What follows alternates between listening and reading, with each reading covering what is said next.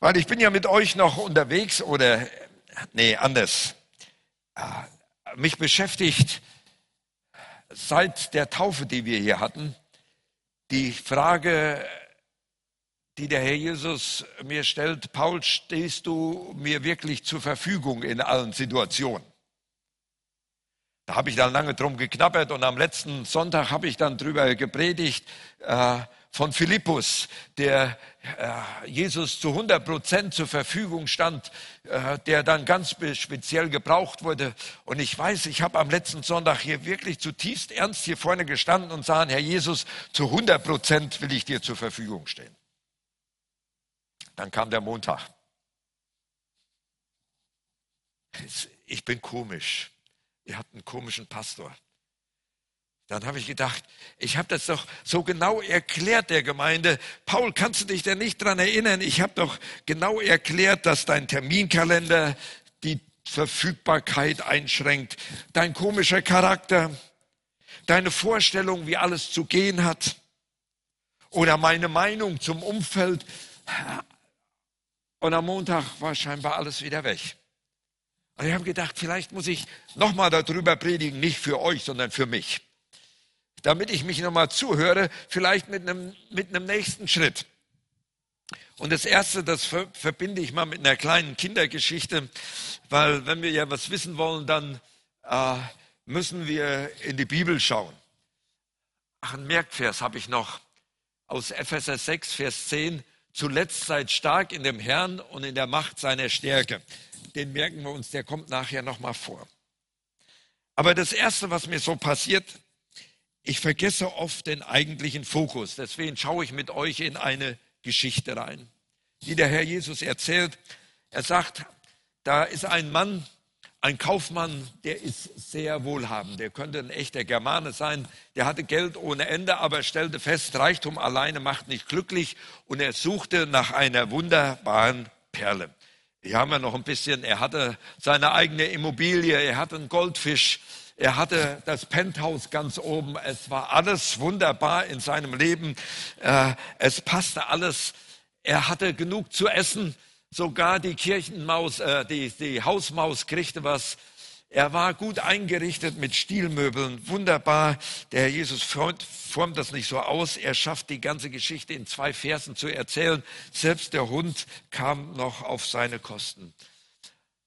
Er hatte, wie gesagt, viel Geld. Der Bank traute er nicht viel zu, also hat er das Geld unter der Matratze. Und eines Tages passierte es ihm, er entdeckte eine Perle, die war wunderschön, sie war groß, die war so unendlich, sie war so spitze und er dachte, die will er haben. Also fragt er nach dem Preis und die war entsetzlich teuer. Ihr seht den Kaufmann, er sagt, eine Menge Kohle müsst ihr rüberrücken, damit ihr diese Perle kriegen könnt. Und er sagte, die will ich haben und fängt an, seinen Hausrat zu verkaufen damit er das Geld zusammenkriegt für diese wunderbare Perle. Er geht weiter damit, selbst sein Goldfisch wurde verkauft. Ihr seht, das ist schon etwas älter. Es wurde noch in Pfennig und D-Mark gerechnet.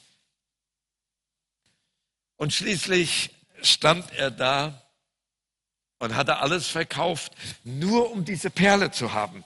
Er nimmt sein Geld, er fährt zum Händler, um diese Perle zu erhalten.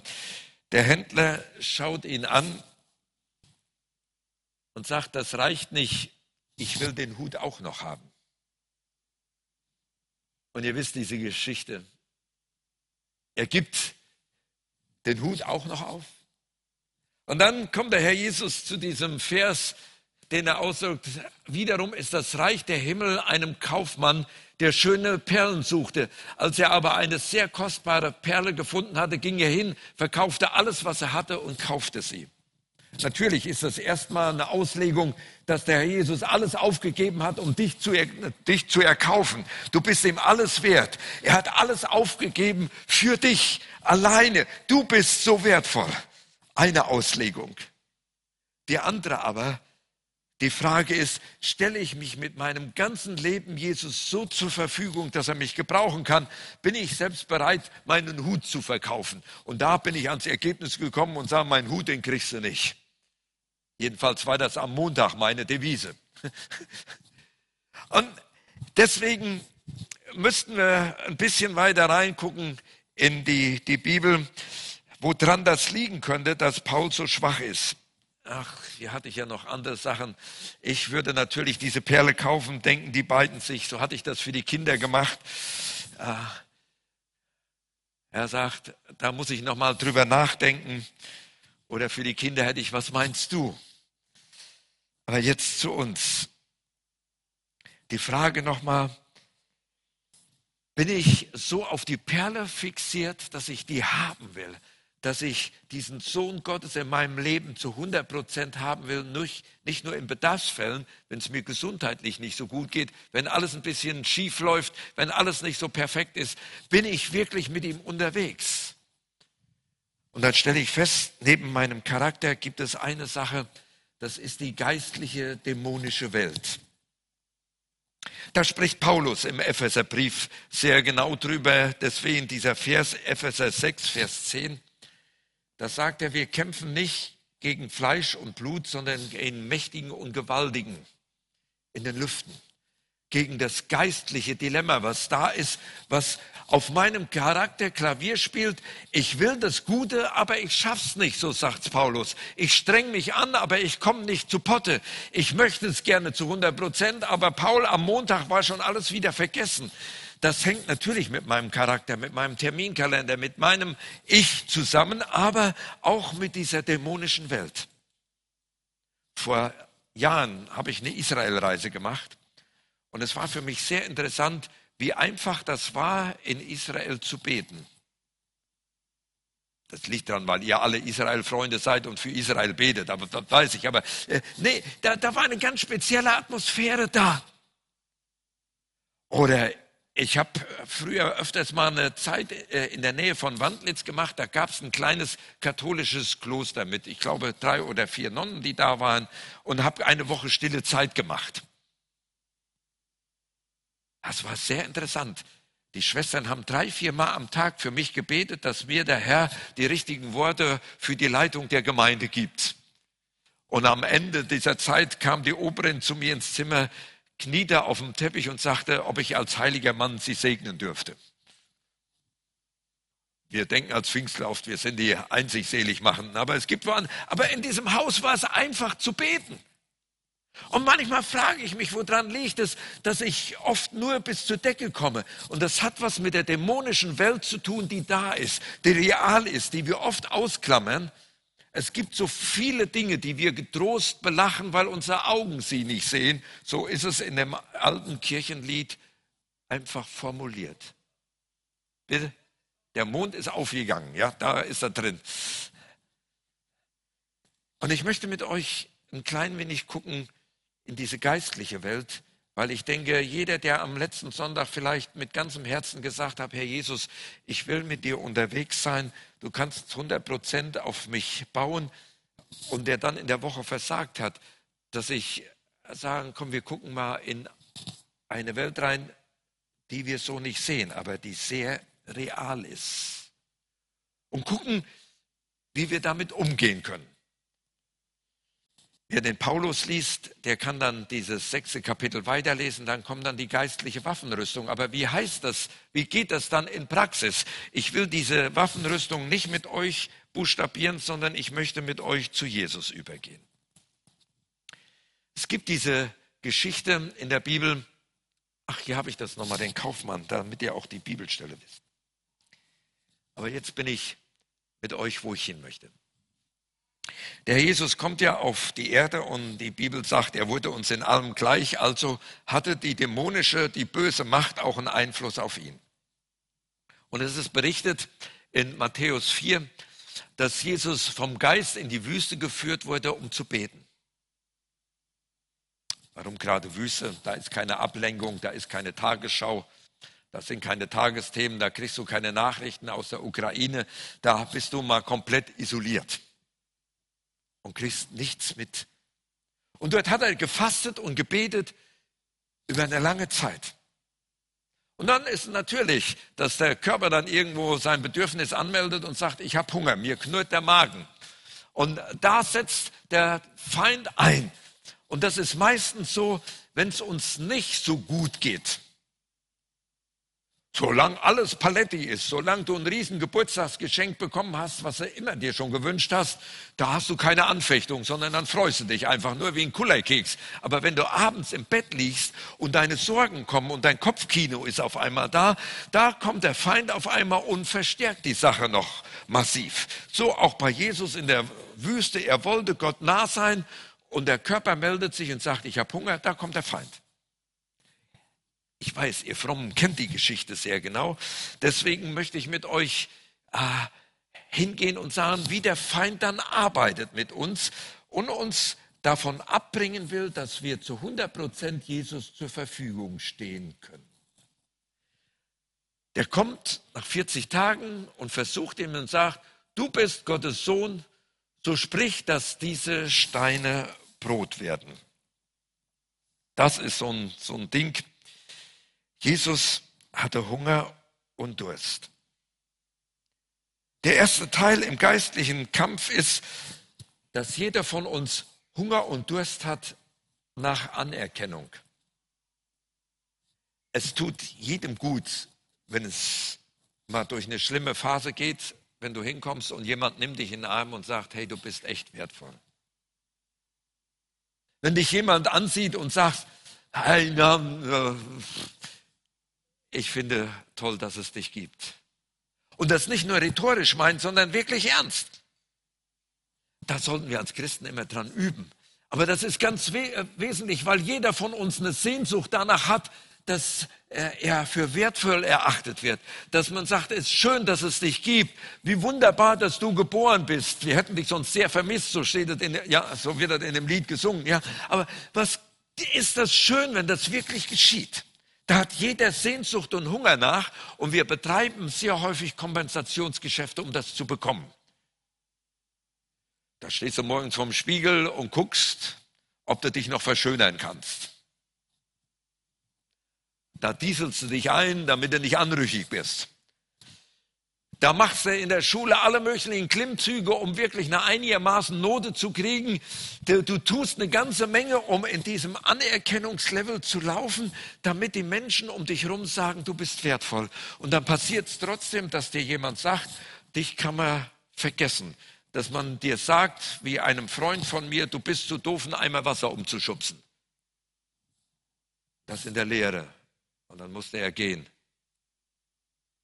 in diese Situation hinein kommt der Teufel und sagt, stimmt, du bist die letzte Kreatur, du kannst nichts, du bist nichts, du kommst nirgendwo an.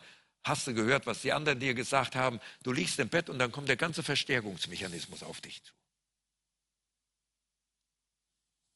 Du willst mit 100 Prozent dem Herrn Jesus gehören und der Teufel kommt und sagt, du tust nicht genug. Du bist nicht gut genug. Du musst erstmal das und das ablegen, bevor dich Gott gebrauchen kann. Ey, wenn es danach ging, dann würde keiner von uns von Gott gebraucht werden. Und jetzt ist das Interessante in dieser Sache, wenn dieser Hunger nach Leben, der in dir drin ist, wenn der irgendwo durch Kompensationsgeschäfte befriedigt wird, dann hat der Feind wirklich alle Macht, damit es an den Punkt kommt, dass du nicht gebrauchsfähig bist. Du wirst dich dann nur immer um meiner, mir, mich drehen.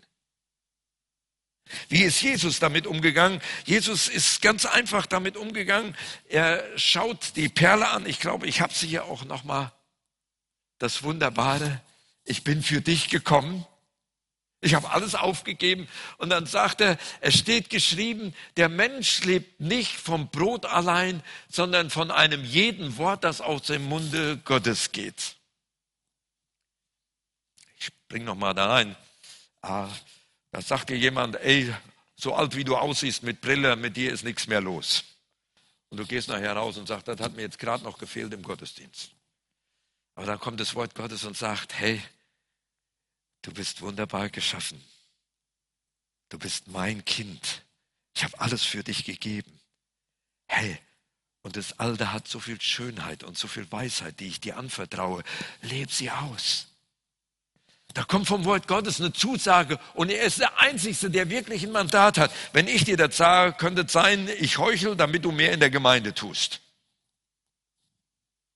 Aber wenn Gott es sagt, wenn Gottes Wort es sagt und sagt, du bist wertvoll, ganz unabhängig von dem, was du geleistet hast, dann wird der Hunger in deinem Leben auf einer ganz anderen Ebene gestillt. Und ich sage euch das, jeder von uns geht irgendwann durch eine Krise in seinem Leben, wo er durch andere, auch durch Christen missbraucht wird, geistlich oder manchmal sogar körperlich. Da haben manche Geschichten erzählt, wie sie im Namen Gottes geschlagen wurden als Kinder. Da haben manche die Geschichte, wie sie verleumdet wurden von anderen Christen. Da war noch gar kein Putin oder sonst was im Gespräch, sondern da bist du misshandelt worden durch die Umgebung. Aber da kommt Gott und sagt, den Lebenshunger still ich dir. Darf ich das? Der Mensch lebt nicht vom Brot allein, was andere dir sagen, sondern er sagt dir, hey, du bist wertvoll, du bist mein Kind, ich habe dich erlöst, unabhängig von dem, was du leistest, was du bist. Das ist das, wo Gott sagt, und jetzt möchte ich dich zu 100 Prozent in meinem Team haben. Wenn das nicht da ist, wirst du immer auf deinem Terminkalender starren, auf deine Fehlzeiten, die du hast und sagst, du stehst am Sonntag da, Paul verkündigst das groß am Montag, ziehst du die berühmte Karte und dann ist alles wieder vorbei. Nein, ich möchte in der geistlichen Welt stehen und sagen, ich möchte wieder mehr aus dem Wort Gottes leben. Ich möchte wieder hören, dass ich das verstehe. Der Herr ist mein Hirte. Er weidet mich auf einer grünen Aue. Er haut mich nicht über den Flughafen, damit ich mir auf der Betonpiste eine rote Nase schuppe. Ja, könnt ihr euch das vorstellen? Ich jag euch hier äh, auf dem Flughafen auf den BER und sagt, jetzt grast mal da ab. Ihr kommt alle mit so einer Schnauze wieder raus, ja, weil kein Gras da ist. Aber er sagt, ich bin der gute Hirte. Jesus wurde in die Wüste geführt, damit diese Botschaft für uns da ist. Wir leben aus dem Wort Gottes raus. Was für ein Hammer. Der zweite Teil, der Teufel lässt ja nicht nach. Er hat ja viele Jahre Erfahrung. Da führte er ihn mit sich in die heilige Stadt und stellte ihn auf die Zinne des Tempels und sprach zu ihm, bist du Gottes Sohn, so wirf dich hinab, denn es steht geschrieben, er wird seinen Engel deinetwegen Befehl geben und sie werden dich auf Händen tragen, damit du deinen Fuß nicht an einen Stein stößt. Stehen vor dem Abgrund habe ich das überschrieben. Ich glaube, manchmal stehen wir auf dem Abgrund, am Abgrund unseres Lebens. Und dann gibt es ganz spezielle Lebensregeln, wo wir sagen, wir gehen mit Gott in einer ganz bestimmten Richtung um, aber da komme ich noch drauf, wenn ich das auslege. Jesus antwortet da sehr äh, interessant. Er zeigt natürlich erstmal wieder die Perle für uns. Es steht geschrieben in 5. Mose 6, Vers 16, du sollst den Herrn, deinen Gott, nicht versuchen. Wenn wir am Abgrund stehen, kommen wir in die Versuchung, die Sachen alle immer selbst in die Hand zu nehmen. Hilf dir selbst, dann hilft dir. Komischer Spruch, nicht? Natürlich, für wenn jemand faul ist und sagt, er sollte mal den Papierkorb raustragen, der sollte nicht beten, der sollte sich bewegen. Aber wenn du am Abgrund stehst, nützt dir dieser Spruch gar nichts. Und du kannst es ins Extrem reinwählen, wie du Gott versuchen kannst. Ohne Gott und Sonnenschein bringen wir die Ernte ein, so war der Spruch. Wir meinen, wir versuchen ihn und sagen, wir schaffen das alles ohne dich. Oder wir sind ganz fromm und im Hauskreis stellen wir die theologische Frage, kann Gott einen Stein schaffen, der so groß ist, dass er ihn selbst nicht hochheben kann? Allein diese Art der theologischen Frage, da versuchst du Gott irgendwo in eine menschliche Kiste zu tun, da sagt er, das geht gar nicht. Oder die Frage mit der Heuchelei, die Frage nach der Strafe, das, ach, da muss ich noch drauf eingehen, wie ich Gott versuchen kann. Ähm, mein Charakter, euer vielleicht nicht. Aber ich versuche manchmal zu sagen, okay, wenn ich diese kleine Sünde mache, dann werde ich doch noch geliebt. Und wenn ich die noch mache, da trifft mich das Gericht auch noch nicht. Und ich könnte ja noch eine kleine machen und mal austarieren, was kann ich noch tun und machen, ohne dass das Gericht Gottes über mich herbricht. Das mache ich nicht so ganz deutlich. Ja, das ist ganz subtil. Äh, so, so ein Beispiel. Äh, ich gehörte lange Zeit zu einer ganz großen Glaubensrichtung. Ich war VW-Käferfahrer. Ich glaubte, ich hatte ein Auto. Und das war ein klassischer 34 PS. Und wenn man damit unterwegs war und hat die klassische Technik angewendet, Bleifußfahren, bis an den Anschlag rein, dann schaffte man das gegebenenfalls, wenn man hinter einem niederländischen LKW hergefahren ist, auf 120 kmh pro Stunde. Aber wenn ich dann in der Gemeinde gestanden bin, dann habe ich so gesagt, also liebe Leute, äh, ich habe einen VW Käfer, äh, da habe ich mal ein bisschen was am, am, an der und der Schraube gedreht. Ich schaffe jetzt 140. So ganz nebenbei. Und dann merke ich, wie der Geist Gottes mir auf die Schulter tippt und sagt, Paul, es waren nur 120. Ich sage, hat doch keiner gemerkt. Kennt ihr sowas, dass man ganz schnell mal ein Stückchen übertreibt und dann nicht den Mut hat, der negativen Welt wirklich zu sagen, du hast mich jetzt verführt, aber ich tu Buße, ich erkläre der Gemeinde, es waren nur 120. Da versuchen wir Gottes. Er sagt, ach, das decke ich schon zu, die kleine Übertreibung hat doch keiner gemerkt. Wenn ich dem Herrn ganz zur Verfügung stehen will, dann muss ich daraus kommen, dass ich sage, ich versuche ihn nicht. Ein letztes dazu vielleicht die Frau von Hiob. Dem Hiob ging es nicht gut. Und da kommt die Ehefrau und sagt, gib mir acht, leg Gott doch beiseite.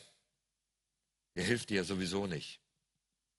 Und das ist unser Problem, wenn wir oft am, am Abgrund stehen, wenn es ein reiner Schmerz ist, dass ich sagen kann, Gott hilft mir nicht, dann wird Gott es das verstehen. Aber wenn ich dann sage, komm, du hast mir da nicht geholfen, ich gehe jetzt, ich wechsle die Gemeinde, ich gehe zu den, zum Anglerverein über, die sind wenigstens anständig miteinander.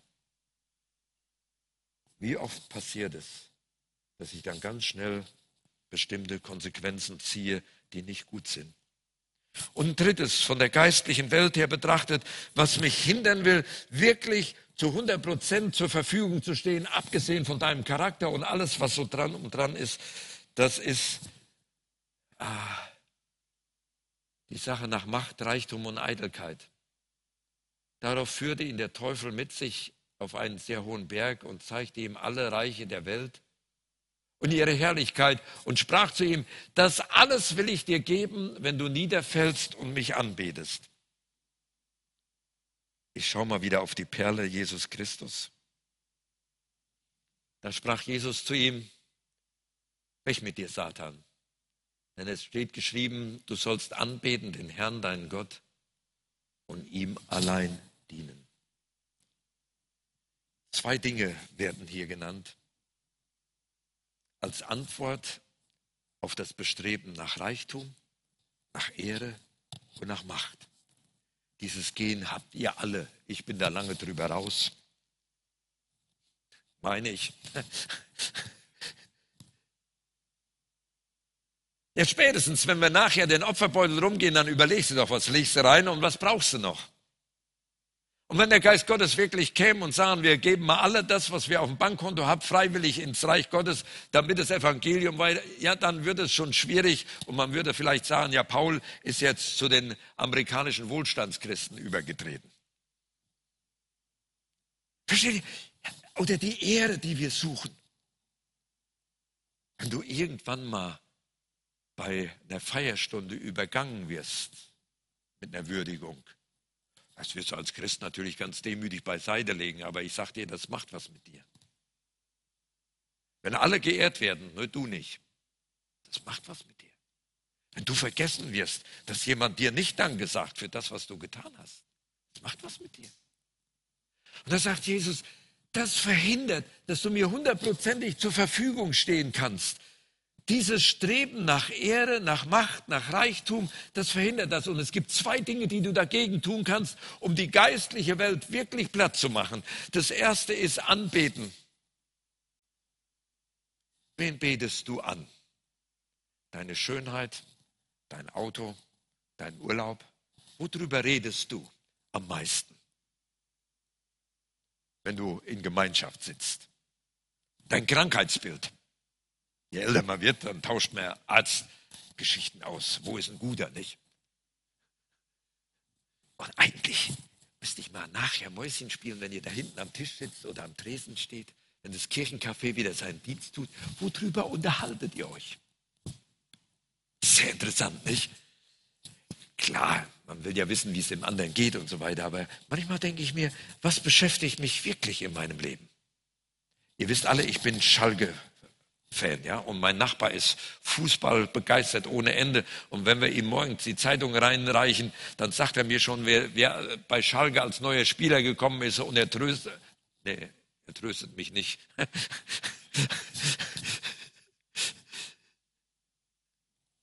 Aber weißt du, ich würde mit ihm viel lieber über Jesus reden, über Schalke. Schalke kommt und geht. Ob die jetzt schon 100 Jahre existieren oder nicht. Die Frage ist, was ist in meinem Herzen, was, ihn anbeten, was ich anbeten will? Bin ich Fußballfan? Ja, natürlich habe ich einen Schallgeschall bei mir zu Hause im Schrank hängen. Aber ich sitze nicht vor dem Fernseher und ich, äh, ich leide ewig darüber, weil mein Leben ist in der Hand vom Herrn Jesus. Ihn will ich loben, ihn will ich ehren. Das ist der erste Teil. Und alles, was ich tue, soll ihn ehren. Weil das zweite kommt ja dann hinterher und ihm allein dienen dienen eine Form der Anbetung. Eine Zeit lang war ich ja in der Industrie unterwegs, in meinem früheren Leben, wo ich noch kein Pastor war.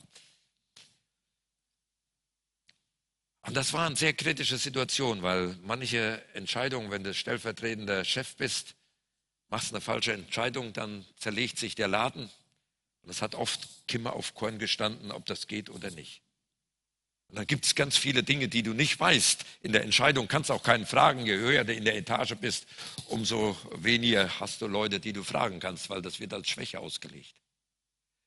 Dann habe ich mich irgendwann entschieden. Ich habe gesagt, ich gehe morgens ins Büro, setze mich vor den Schreibtisch, gucke nochmal ins Nebenzimmer, ob die Sekretärin schon da ist, ob die mich hört oder nicht. Und dann habe ich gesagt, Herr Jesus, diesen Tag weihe ich dir das, was ich heute als Ingenieur tue und mache, das soll dich ehren. In dieser Haltung möchte ich diese Anbetung leben. Ich möchte dir dienen. Das sieht keiner in der Gemeinde. Ich putze da nicht. Ich, äh, ich mache da keine Jungscharstunde oder sonst irgendwas.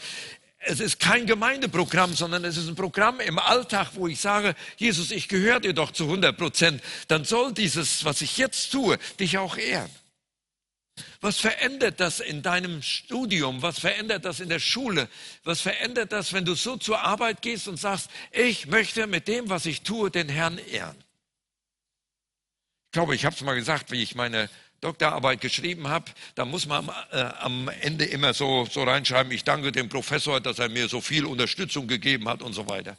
Und als letzten Satz habe hab ich drunter geschrieben, und über allem danke ich meinem Herrn und Heiland Jesus Christus, der mir die Kraft und die Weisheit gegeben hat, das zu schreiben. Dann musste das ja drucken lassen, dann geht das überall in die Republik, in die, in die äh, entsprechenden Büchereien. Und dann wurde ich eingeladen von einem ganz großen Menschen äh, in meiner äh, Richtung in der Schweiz. Der lud mich ein, ob ich bei ihm in der Firma eventuell anfangen wollte. Ich habe mich dann für Berlin entschieden, wegen der Jugendarbeit. Er hat gesagt, Mann, kommen Sie zu mir, hier können Sie Karriere machen. Aber ich dachte, nee, ich bleibe in Berlin. Und dann fährt er mit mir in die Schweizer Alpen und zeigt mir alles. Und dann sind wir in der Schweiz oben auf dem Berg. Und dann sagt der Herr Dr. Nogosek, ich hätte mal eine Frage. In welchem Zusammenhang stehen Sie eigentlich mit der Danksagung, die Sie in Ihre Doktorarbeit reingeschrieben haben? Im Moment zuckst du und sagst, okay, damit ist das Vorstellungsgespräch beendet. Und sagt, ja, das hat mein Leben erneuert. Dann sagt er, ich gehöre auch zu denjenigen, die Jesus lieb haben. Die Arbeit habe ich ihm geweiht. Er hat mir die Kraft gegeben. Das ist damit gemeint. Wenn der Feind kommt und will dich madig machen und sagt, du hast nur Stress auf der Arbeit, fang doch an, ihm die Arbeit zu weihen. Na, Herr Jesus, ich schenke sie dir als Anbetung. Wenn alle mit dir komisch sind, du entkräftigst den Feind, indem du die Anbetung in eine andere Richtung gehst. Du kannst natürlich sagen, mir platzt der Kragen, das ist ein scheiß Laden hier, mit dem kann man nichts mehr anfangen. dann hat er gewonnen. Aber wenn du Jesus 100% gehörst, dann ist doch wunderbar. Dann sage ich, okay, Stress hat man alle Zeit. Ich bin noch in der Wüste. Aber Jesus, mitten in der Wüste, bete ich dich an. Und die Folge davon ist, das lernen wir vom Herrn Jesus, dass er selbst Engel sendet, um dir zu dienen. Da habe ich gedacht, das habe ich absolut notwendig. Wenn ich am Montag nicht mehr weiß, was ich am Sonntag gepredigt habe, dass ich ihm zu 100 Prozent zur Verfügung stehen will, wenn ich wieder alles vergessen habe, weil die geistliche Welt plus meinem, ne, mein Terminkalender plus die geistliche Welt mich erreicht hat, ich total durcheinander bin, dass ich dann da stehe und sage, oh, Herr Jesus, nee, ich möchte dir gehören. Für Zeit und für Ewigkeit. Du bist die kostbare Perle, die ich entdecken durfte. Du hast alles verkauft, um das für mich zu werden. Ich möchte wieder aus deinem Wort hören, wie wertvoll ich bin trotz der ganzen Wüstensituation. Ich möchte aufhören, irgendwo in eigener Kraft alles Mögliche zu stricken. Ich möchte ganz bewusst, ich komme wieder dazu und Anbeter sein. Vorhin haben wir geübt, mal in Zungen zu reden. Wir sind schlechte Pfingstler. Ich würde mir wünschen, dass es hier ein Schwall durchgeht und wir das gar nicht bremsen könnten, weil jeder von uns in der Zunge, in der Sprache, die Gott ihm gegeben hat, ihn lobt und preist und sagt, wow, unser Gott ist gut. Er ist fantastisch. Er ist absolut genial. Er ist die Perle. Er hat alles aufgegeben und er lädt mich ein, alles aufzugeben und diese Perle im Herzen zu tragen. Ich habe einen Traum, dass Gott uns das noch hier mehr schenkt. Und dass wir dann nicht nur ein Heilungszeugnis hören, sondern mittendrin, dass der Herr Jesus kommt und Einzelne berührt, weil auf einmal Engel anfangen zu dienen. Mitten im Gottesdienst oder mitten im Alltag oder mitten im Büro, wenn sich ein Mensch dann an den Schreibtisch ranroppen muss und zu sagen muss, Jesus, ich weihe dir dieses chaotische Leben in dieser Firma. Du bist der Herr, mein Gott. Da verließ ihn der Teufel und siehe, da traten Engel zu ihm und dienten. Wiederum gleicht das Himmelreich einem Kaufmann, der gute Perlen suchte. Und als er eine kostbare Perle, Klammer auf Jesus Christus, Klammer zu, fand, ging er hin, verkaufte alles, was er hatte kaufte sie. Die geistliche Welt dürfen wir nicht unterschätzen, ihr Lieben. Neben deinem Charakter, neben deinem Terminkalender verhindert die geistliche Welt am meisten, dass wir ihm zu 100 Prozent dienen. Dass wir zur Verfügung stehen, wenn er es will. Ich wünsche mir sehr und ich träume davon, dass wir Diener und Anbeter Gottes werden. Dass unser Leben eine einzige Anbetung ist. Nicht nur, wenn das super Lobpreisteam jetzt nochmal kommt und mit uns nochmal ein Lied singt. Und wir dann nochmal überlegen können oder mit Jesus reden können, da wo wir stehen. Ich mache Mut, dass diejenigen vielleicht gar nicht mitsingen, wenn jetzt von hier vorne gesungen wird, die am Abgrund stehen. Weil ganz schwierige Situationen da sind. In der Vorbereitung habe ich gedacht, ja, vielleicht sitzt der eine oder andere da und sagt, ja, ich bin so am Abgrund. Ich bin so beschämt worden, dass ich am liebsten mich vor die U-Bahn werfen würde. Dann wäre eben alles vorbei. Vielleicht sind solche Sorgen da und solche Probleme, die du gar nicht selbst lösen kannst. Macht der Herr Jesus heute Mut. Vielleicht gehörst du zu den Leuten, die ständig an sich rumnörgeln und sagen, ich kann nicht, ich bin nicht genug, ich bin nicht schön genug, meine Füße sind zu klein, meine Nase zu lang. Auch ich sage dir, wenn dir da Argumente fehlen, komm mal zu mir, ich finde eine Macke an dir. Ich sage, du bist wertvoll. Und wehe, du sagst dann aber. Du bist wertvoll. Ob du geschminkt bist, ob du beim Friseur warst, ob du ein Deo genutzt hast, ob du gut springen kannst, Du bist die wertvolle Perle. Merkt ihr, was es da macht, wenn das wirklich reingeht? Wenn du so an Selbstzweifel nagst, dann ist das eine Gelegenheit, mit Jesus zu reden, während wir jetzt hier vorne nochmal ein Lied hören oder miteinander singen. Vielleicht, wenn du sagst, meine Arbeit taugt nichts, ich komme im Studium nicht zurecht, du ganz neulich entscheidest, ich will das als Anbetung leben. Lasst uns so einen Moment noch von euch musikalisch begleitet werden. Wer will, darf mitsingen, aber wer beten will, der redet in dieser Zeit mit Jesus.